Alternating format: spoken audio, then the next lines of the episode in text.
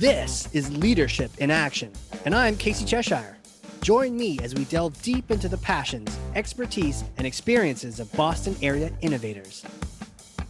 Sponsored by the Boston chapter of the Entrepreneurs Organization. This is Leadership in Action. We are live. We're recording. I'm so excited. Today's guest is amazing. I've talked to her on other podcasts. We go way back. And let me tell you about her. She is an innovator, a marketer, an entertainer, and a master of the written word. Uh, I, I, would often say a savvy content creator. That's what she is known for being. Um, and she has this wealth of knowledge across industries and verticals and sizes of companies. And so I can't wait to pick her brain today. Uh, head of marketing at Cruise Consulting Group. They are lucky to have you, owner of Kristen Sweeney Consulting, EO member, Kristen Sweeney. Welcome to the show. Hello, Casey. I'm happy to be here. Well, I am happy to have you here too. I mean, we talk all the time and all this wisdom flies back and forth. It's great to finally record some of it for everyone else. you know, so I want to just pass the baton to you and say, you know, what is a common misconception about leadership, about running a company that you want to smash today? The so I'm speaking from personal experience, but the myth I want to smash, at least it was a myth for me, is that if you learn a lot about what it's like to build a business, that you can sort of cut in line and get to the business like you want five years from now without actually doing the the growing up in it part. Mm, you can't just buy that knowledge and then skip, you know, all those grades in school and go right to being a huge company. Yeah, it's kind of like if you were. It's a great analogy. Like it, you could maybe you know, you there might be some prodigy out there who could like skip the grades in school, but then, you know, they're sort of not emotionally developed, right? Even if they can like do the math problem. So that knowledge and that expertise and like the kind of advice you can like there's so much to learn and that's really valuable, but it still can't prevent you from kind of having to have those growing pains as a company, unfortunately. Right. I mean, and, and call a spade a spade. So you, interesting though, like you're right. You can skip the grade or by learning the stuff.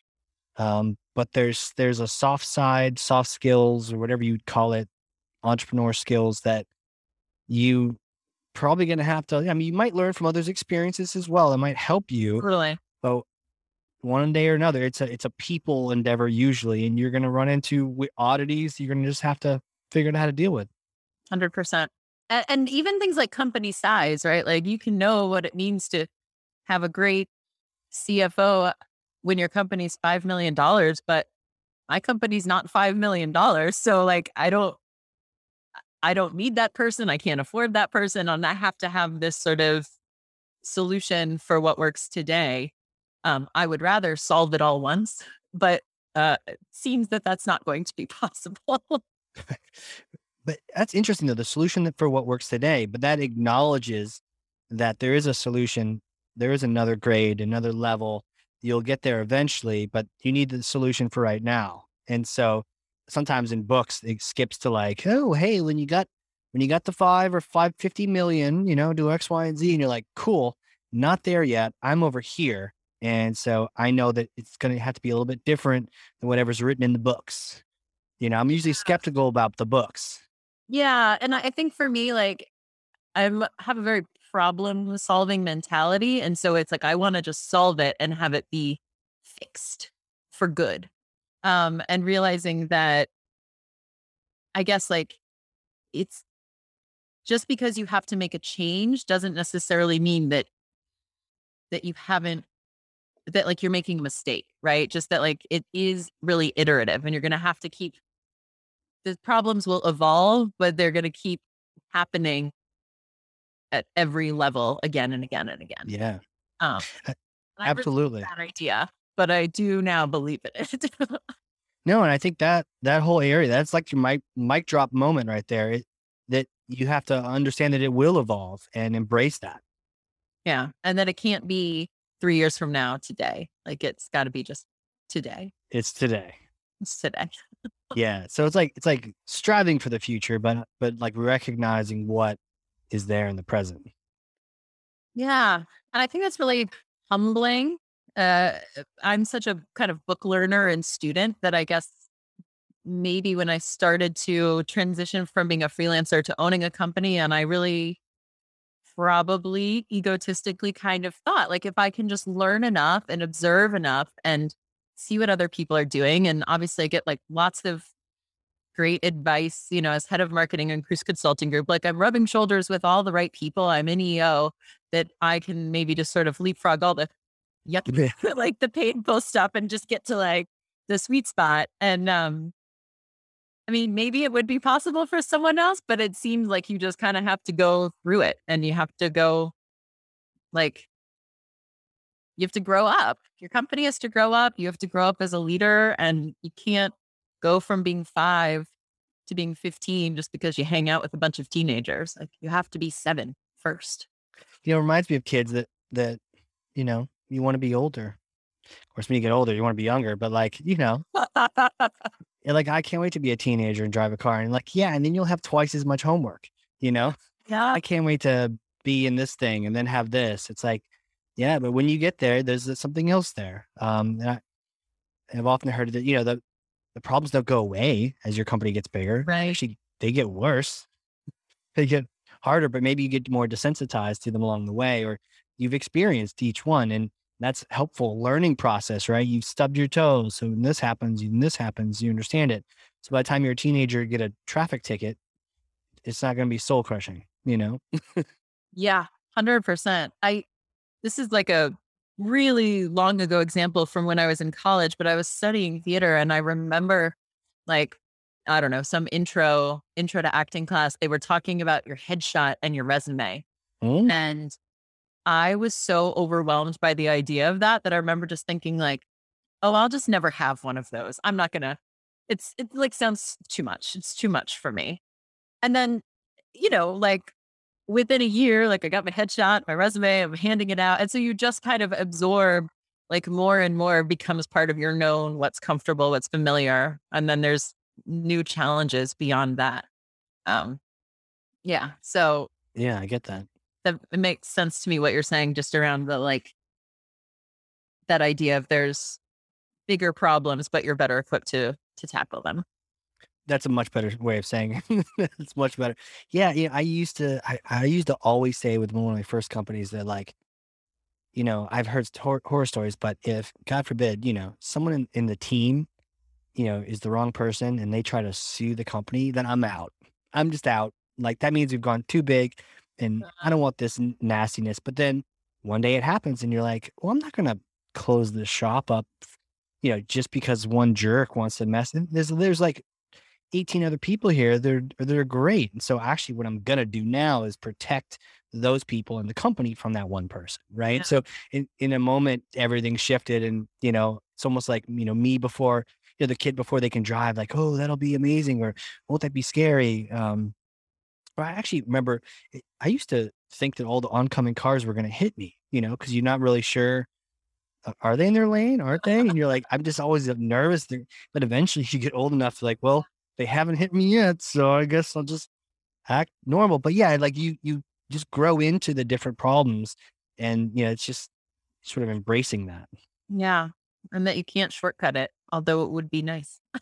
Can you? Can you shortcut that? I mean, co- does coaching help or does coaching just help you process it? I think I think for sure it does help, right? Like it, it there is this just realm of like things you what the known unknowns, the things you don't know, you don't know. Oh, we're talking about Johari Windows here. Oh, yes, I am. Yes. Uh How do we know about that? Is that in EO training? I, I think it might be. But that, but it is kind of that, right? Like there's, uh, uh, I don't think that the opposite of you have to grow up is necessarily nobody has anything to teach you right? That's kind of a, an immature way to look at it. Or so I think you can you can learn, but it's kind of like even if you know what to do, your company still is at a certain size and it's going to have those growing the the pay it doesn't necessarily even mean you're making a mistake, right? It just is tricky. Like one of the things we're constantly balancing is, you know, sales and capacity. We want to hire writers so that we can bring on new clients, but if we bring them on too early, they don't have anything to do. And if we bring them on too late, then we're freaked out and scrambling. And and like I don't eh, you know, there's the bigger we get, the easier we can see the day where that's just easier going forward. But right now it it's a tricky spot for us. And so I feel like I have a lot of good guidance around that, but I still have to just kind of like get through it at a certain point. Yeah, you mentioned something around you know, growing doesn't mean not making mistakes. It's kind of just nothing but making mistakes and and learning. And I often found that it feels like you you've learned more from when things don't work. When things do work, you're like, I'm amazing. I'm not even, sure. and I'm feeling like I'm an imposter. And we're talking about this with Dan, but like when things are working well, it's like, oh, okay. Not sure why, but when things don't work, you're like, and I know exactly why. Here's the reason. And that was dumb. And I'm never going to do that again. Yeah, that's, uh, that is definitely true because you want to avoid pain, right? you want to like, I don't want to go through that again. Yeah. What am I going to do differently? Um, but that I will say that like unconscious things are going well is like a pretty sweet spot to be in. Like if you have ever had even um gonna go off on tangent a little bit, but like a physical injury, right? Like some kind of uh like the then you realize that the best place to be is where you don't actually have to think about your body at all because it doesn't bug you. like being unconscious of it is actually in some ways uh, a sign of I don't know, I think a sign of health and the whole there's nuance to that because, you know, I'm I have a background in yoga. And so like of course you want to have body awareness, but sort of like if your body is operating really well, then there's nothing that's gonna sort of jump out at you and be like, ah, this is hurting, it's bugging me, it's bothersome, you know? Totally. I was, you know, think about a headache, right? You don't worry about your brain until your brain is like, ow.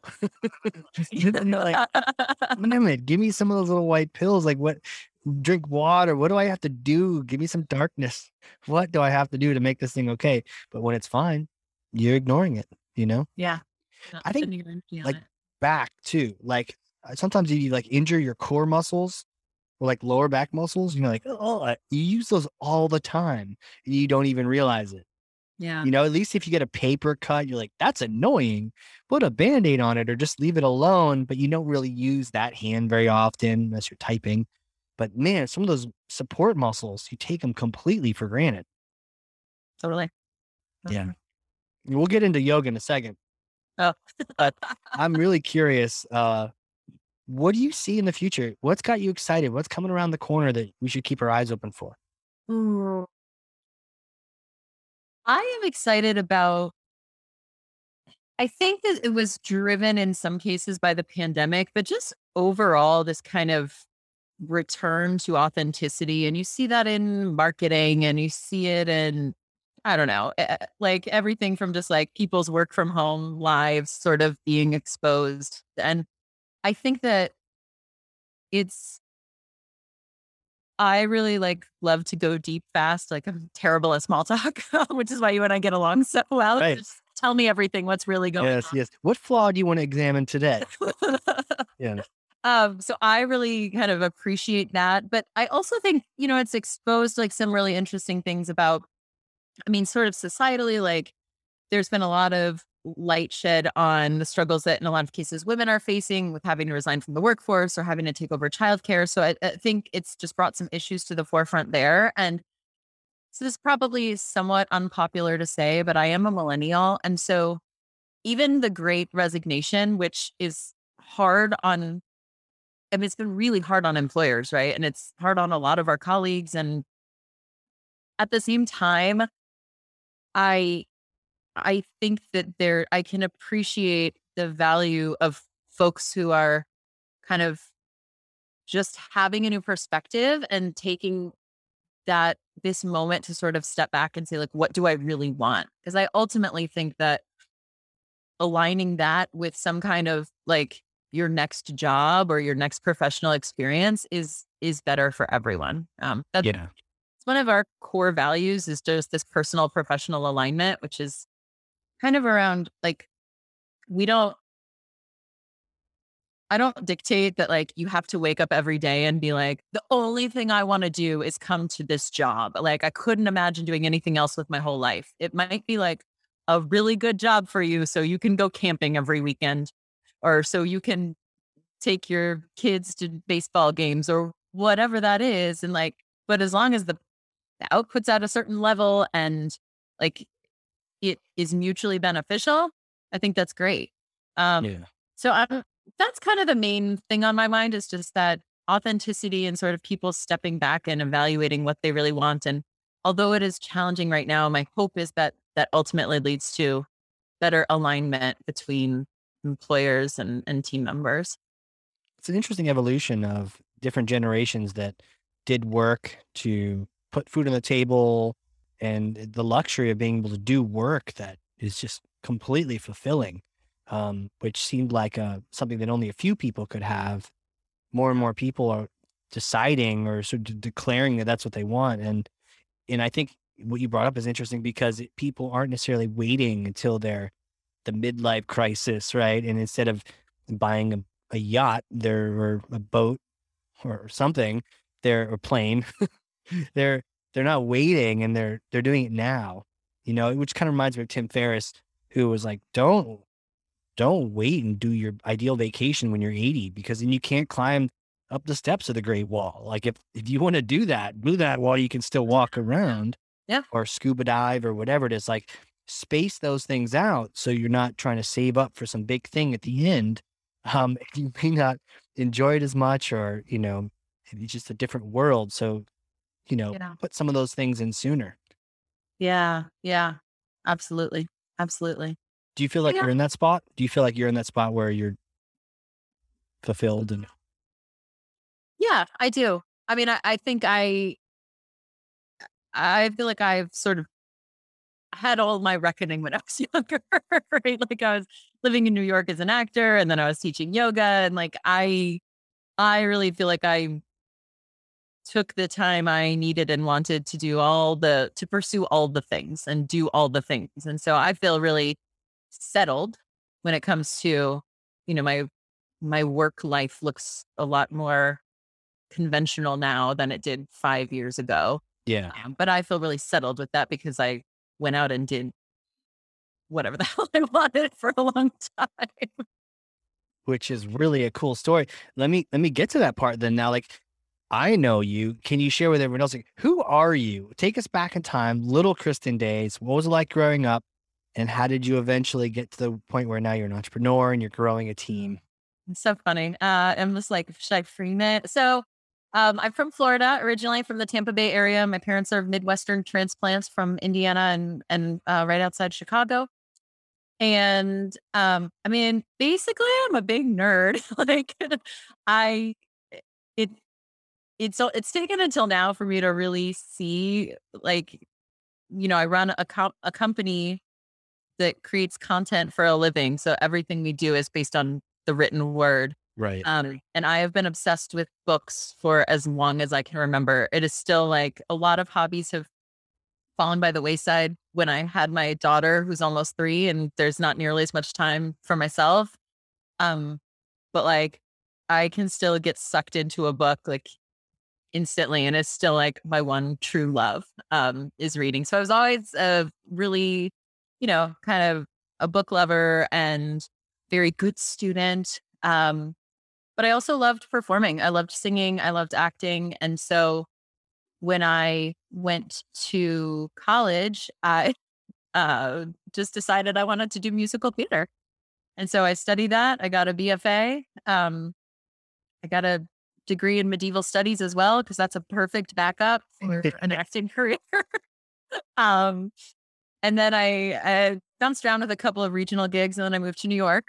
And um, what a lot of people don't know about acting in New York is that all many companies from across the United States actually come to the city to do their auditions. And so a lot of what being a working actor means is one, a lot of not working and auditioning, but two, uh, a lot of auditioning in New York and then getting gigs. So then you leave the city. You know, obviously, if you're on Broadway or off Broadway, you're staying. But if you're doing a lot of other stuff, you're you're all over the place. So I had a chance to go all over the country. I was in Wisconsin and Tennessee and Las Vegas and um and I did that for quite some time and eventually it kind of wore me down. Classic story. Just it's hard. It's a hard life. Um and I somewhere along the way became a yoga teacher because again, great backup, stable Uh, Or to an actor it is. But I I remember thinking if I'm going to live in New York and do this auditioning thing like it's it's not going to be enough for me to be a host in a restaurant or be um you know a personal assistant like Right. i need something that's fulfilling on a daily basis and so it really teaching yoga was that thing for me for a long time um i really loved it and i did a lot of that and eventually i moved to boston after i met my now husband um and i was teaching here for a while but all the while uh, I was writing. I was just doing freelance writing. I started as a an a legal assistant taking dictation so I can type super fast and use the foot pedal, the whole thing. wait, wait, wait. Um what's the foot pedal thing? Oh, so if you are serious about transcription, so when somebody talks and you're typing, you have a foot pedal so you can control it. You don't have to use your mouse at all. So your hands never have to leave the keyboard. And then if you like release your foot, to like back up a half a second or you can you can set it. So Whoa. and so then you can keep typing. That's really cool. efficient. Um, and that attorney who I was working for did a lot of other writing that was not transcription. And I started by editing his content and he sent me my first couple of clients to ghostwrite for. They were like, there were two doctors who said, I have the opportunity to do this column and write this article, but I can't write it. yeah. I just got this email like, you will do this. This is your rate. Here's like, go for it. And and that's I owe him a lot. I owe Alan Gassman a lot. Yeah. He set me up and all the while that was kind of it, it got to the point where I was doing so much writing and then, you know, eventually developed that into more learning marketing skills to support the writing. Um that the other stuff became like expensive hobbies being supported by my writing. And so after my daughter was born, I just, you know, I was ready to kind of reevaluate. I didn't want to teach a class Sunday mornings. I didn't want to teach a class Thursday nights. And, and so I decided to really go all in on, on this and it's turned out okay so far. Yeah. It's interesting how it sort of occurred organically. I had similar experience where I wasn't trying to necessarily do anything, but then people sort of recognized, wow, you, you've got something here. And they just sort of started asking you. If you're around the right people, they'd encourage you. Then you're like, oh, wait, okay, there's something here. And then you sort of take that and run with it. But it, it helps having a few people to just kind of illuminate for you that maybe you got something that's a skill. And sometimes the things we are, are the best at, we just take for granted because we're just Million good at them. percent. Oh my gosh, I always say that. That and that's something I tell clients a lot actually because you know, I'm like the thing that is so ingrained for you, that's what your customers want to know about because it's what they don't know and you take it for granted. So you have so much more content inside of you than than you think you do. Um, but I agree, we really tend to overlook those things that make us really special. And um someone said to me, uh sometimes so you know acting obviously there's a lot of challenge in that profession and what i was trying to do teaching yoga it wasn't an issue to teach classes but i was trying to do a little bit more than that and when i decided to sort of refocus he said sometimes you just want to chase the boulder down the hill instead of pushing it up the hill all the time. Yeah. and so it doesn't mean it's easy but it's different. It's it's a different kind of challenge. Um it's more navigating and fostering growth versus sort of the like please look at me please look at me Right. Right. yeah I'd love to ask you about this the yoga. Did you do all the different styles? Know there's different kinds and shapes and sizes. uh, there are so many different styles so my introduction to it was in bikram yoga as a practitioner of bikram yoga um which is a controversial style at this point but um Because of the founder, is that right? Yeah because the founder Because the guys Uh, that are sketchy. super sketchy Super sketchy. Did you ever meet him? no i didn't Okay. Mm-mm. Um, but I, I when I was in Vegas, I used to practice that like five days a week. Like I was, it's like for, did their show, did yoga, and did some legal work, and and that was it. Um, so I trained in uh, vinyasa yoga. I trained, and that was hot vinyasa too. Same same thing. I trained in basically Bikram yoga, but it's a different like spin-off thing, same postures, um, slightly different dialogue, not quite as rigid.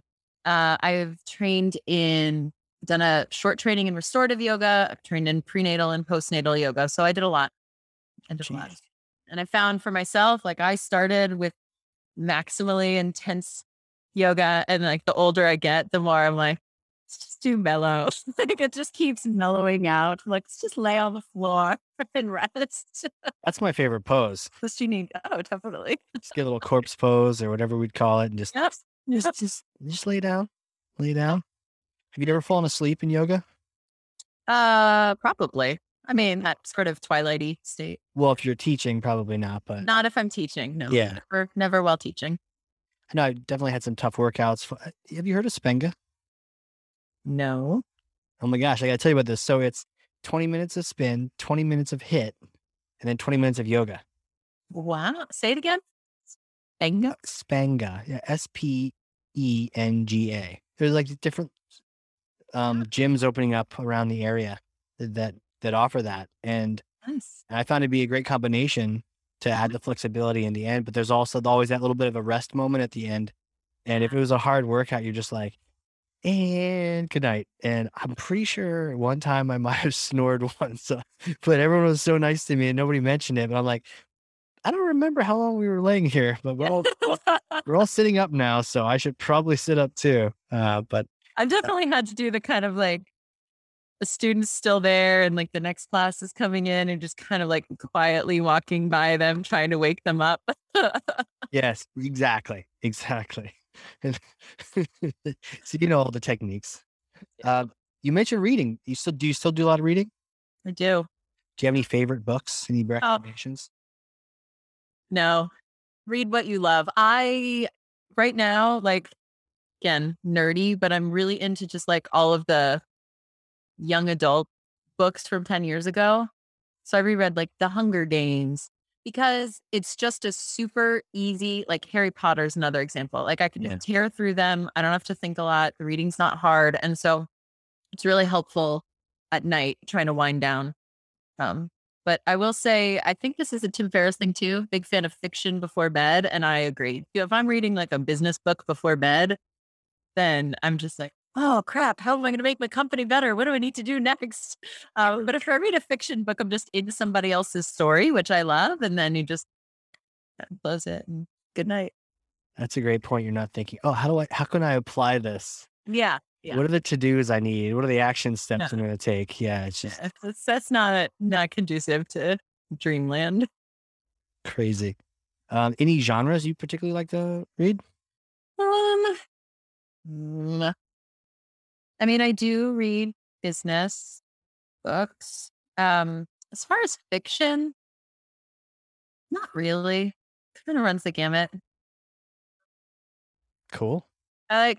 I would say the only thing I don't like is like sad, sad sickness story. Sad books. Anything with an animal, um, because it could be sad, and I just won't go there. Okay. See, the the real truth comes out about what books you read. Yeah. It can be emotional, but not if it's just going to be like, I don't want just a tear jerker. It's too much. Right. Like the notebook or something, one of those kind of things. I don't even know. So I don't even, I'm, yeah. I'm with you. I don't even read the sad. You just throw it in the corner if it's too sad. so honestly, and I will, it's very possible I will cry right now. Um, Oh, so, you know, it's sort of weird thing. I, um, I read Black Beauty as a kid Okay. and it wasn't until high school when, when I was, I don't know, talking about the book and I was like, yeah. And then they go to that amazing like farm where they just get to live out their days and it's so beautiful. And a friend in high school just looked at me and was like, they died. That was for seven. And I was like, what? And I started spontaneously crying. So um, I'm getting a little worked up thinking about it. Really? Probably that was probably like the end of, of animal stories for me. It's just like it's not worth it. Can't do it, people. Can't. No, no, What about Babe? Can you can you handle Babe? I mean, if you told me the I Movie? see the movie, Okay. but it works out okay. Oh yeah. Yeah, babe, yes, but like Charlotte's Web, That that is still a little bit traumatic for me from childhood. Yeah, hundred percent. Ah, well, this has been this has been so much fun. What were we talking all over about? the place. We're talking yoga. We're talking about businesses and and learning and going through the different hoops. I mean, this has been crazy cool. It's always fun to chat with you. Where, if people want to do the same thing, where can they connect with you? Where do you want them to reach out? Uh, they can check out my soon to be revamped website, but currently it's KristenSweeneyConsulting.com. Kristen is E N, Sweeney is E Y. Um, and I'm Kristen at KristenSweeneyConsulting.com via email or find me on LinkedIn. Perfect. And what do you do for people in content creation wise? Like, what's the 30 second like thing that how you help create content? Oh, goodness. Um, so we help business owners and companies create content that's really high quality and reflects their professionalism, their expertise, and their industry knowledge. We make the process extremely easy for them, no writing for them required. Um, that's what we do. All all kinds of content, blogs, social posts, email marketing, white papers, whole runs the whole gamut of deliverables. Amazing. There it is. And I highly recommend if you don't have content, you should visit that link and it should be right there in the show notes. So if you're listening to this, you can click right through, ba boom, send an email. And that's that. Kristen, we did it. Another show in the books. How do you feel? I feel good. I hope I hope this is of value to anyone except for the two of us. It's a little all over the place, but that's Well, that's that's what you do, right? You create content for yourself, and then you hope other people will enjoy it too. you go. Uh, and I know somewhere out there right now, someone else is is feeling the feels with you about Black Beauty and Charlotte's Web. And now I know exactly what to mention to you next EO event. To uh, like two glasses of wine in, right? yeah, two glasses of wine. And Yeah. no, I read that book the other day. No, no, so terrible. But no, this is awesome. I really appreciate you coming on here. I mean, I've literally got two pages of notes over here. So I'm stoked. And for those people listening, if you learned something, I know you did, uh, then definitely share this episode with someone else, someone that you care about. Uh, one person, two people, 30 people. That's thought leadership. You just share things that you've learned. Um, and with that, Kristen, thanks again. Thank you, Casey. Cool. And that is it, folks. We will see you all next time on Leadership in Action. Leadership in Action is sponsored by the Boston chapter of the Entrepreneurs Organization. As the world's only peer to peer network exclusively for entrepreneurs, EO helps transform the lives of those who transform the world.